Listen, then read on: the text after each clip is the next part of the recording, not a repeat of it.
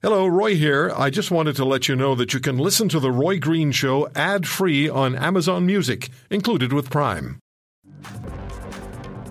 We're joined by Dr. Isaac Bogoch, infectious diseases specialist in Toronto, Toronto General Hospital, professor at the University of Toronto. We have uh, spent so many weekends, have had Dr. Bogoch as a guest so many times over the last 10 months.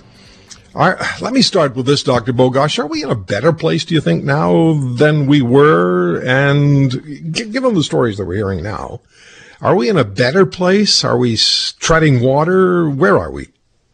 Uh, I'd say sort of yes and no. I mean, the better place is that we clearly now have an obvious way out of this pandemic with vaccinations. So certainly we're so much farther ahead than we were, you know, a few months ago. But if you actually take a snapshot and look at where we are this second, we're in a very rough place in terms of the burden of infection in many of the communities, both in Canada and globally, and how things might play out over the next month or so. But we are in a better in a better place because we actually have the tools to get ourselves out of the mess that we're in.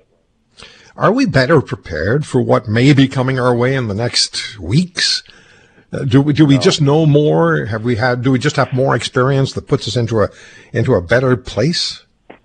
Well, I mean, yeah, we have the experience, we have the knowledge. I think the real question is, are we actually utilizing that knowledge to the best of our capacity to keep our, us safe and to keep our community safe? Like, we listen, we know where this infection is transmitted, we know how it's transmitted, we know who's at risk, we know how they get the infection.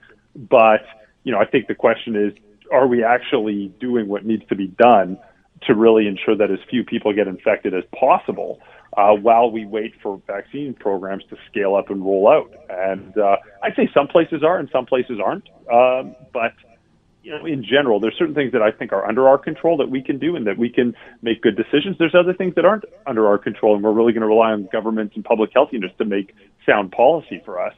Uh, but I'm a little nervous. I think January December and January are going to be tough, but we will get better in Canada as as these programs initially touch on and, and, impact the most heavily impacted communities. It'll certainly save lives. It'll alleviate some of the pressures on the healthcare system, but it, it will be a while before they're rolled out and we really see those this massive community benefit from them. So uh, everybody wants to know about vaccines. Everybody wants to know uh, what they're likely to do for us. What should we expect? As far as the benefit of a vaccine to be? Should we expect robust protection against COVID and its mutations? Or should we just expect um, sort of a, a, very primary protection level? And what do you make of the, the, the uh, I'm sure you, you're part of the discussions, but we've been hearing over the last 48 hours or so that perhaps it's better to, to provide more people a single uh, vaccination uh, rather than hold a second vaccination for those people if I'm making yeah, sense. Good point. So I, I think at an individual level, if you get the vaccine, you might get some side effects the day after. It's typically mild and it goes away. That's the vast majority of people's experiences. And then it will likely provide significant protection against getting COVID 19 or at least getting symptomatic COVID 19. They work. They, they work and they work well. And we're watching, like, well, in the States, they've given over a million doses so far and tens and tens of thousands of doses in Canada. Like this, this is this is this is going to work, and uh, and I, I encourage people if they have the opportunity to get it, they really should. Um, but uh, you know, to your other point, that's that's a challenge. And and I appreciate if you line up ten of them, you're going to get some different opinions about giving all the doses out versus holding over holding half the doses back so people can we ensure people can get their second dose. My my personal belief, I'm not speaking on behalf of any organization or any task force.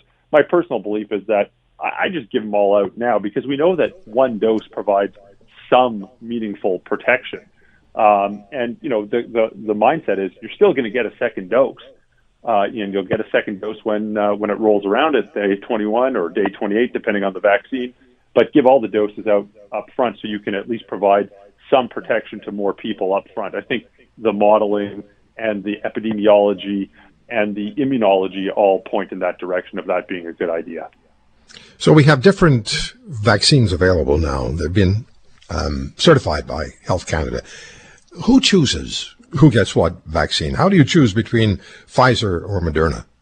Yeah, so at an individual level, right now, there's so few vaccines in the country that you're not really going to have a choice. And quite frankly, they don't. It doesn't really matter which one you get because they both are nearly identical in how they perform in terms of the safety profile and the benefit that you get from them. The real difference is more of a logistic difference in terms of, you know, one needs minus 80 versus the other needs to be stored at minus 20. One can be thawed for a longer period of time versus the other. So, like, that doesn't really matter, I think, to most people. They both provide the same degree of efficacy and have a very similar safety profile. That's what I think matters to most people. But I'm not here to choose for other people. But, anyways, there's just not enough for, in the country for people to make yeah. these decisions. What we're going to see, though, is that the Pfizer vaccine is very likely going to be administered, at least initially, in centers. You're going to go to a center and get that. And that's what's happening now. You know, for example, in Ontario, we have 19 different uh, centers that are providing vaccination to people who work in long term care.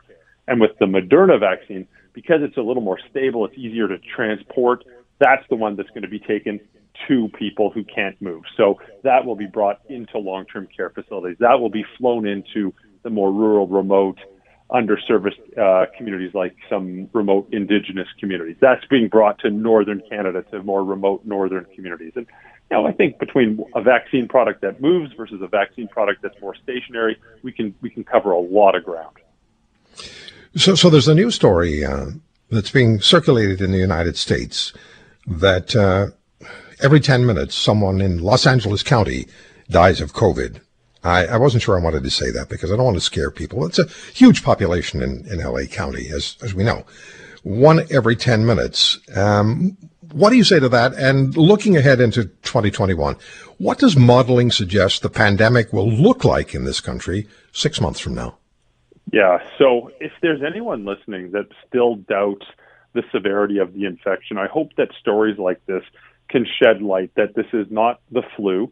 This is a very severe infection, and we know what it does to individuals, and we know what it does to healthcare systems. And right now, we're seeing it kill a lot of people, and it's overwhelming healthcare systems. So, you know, it.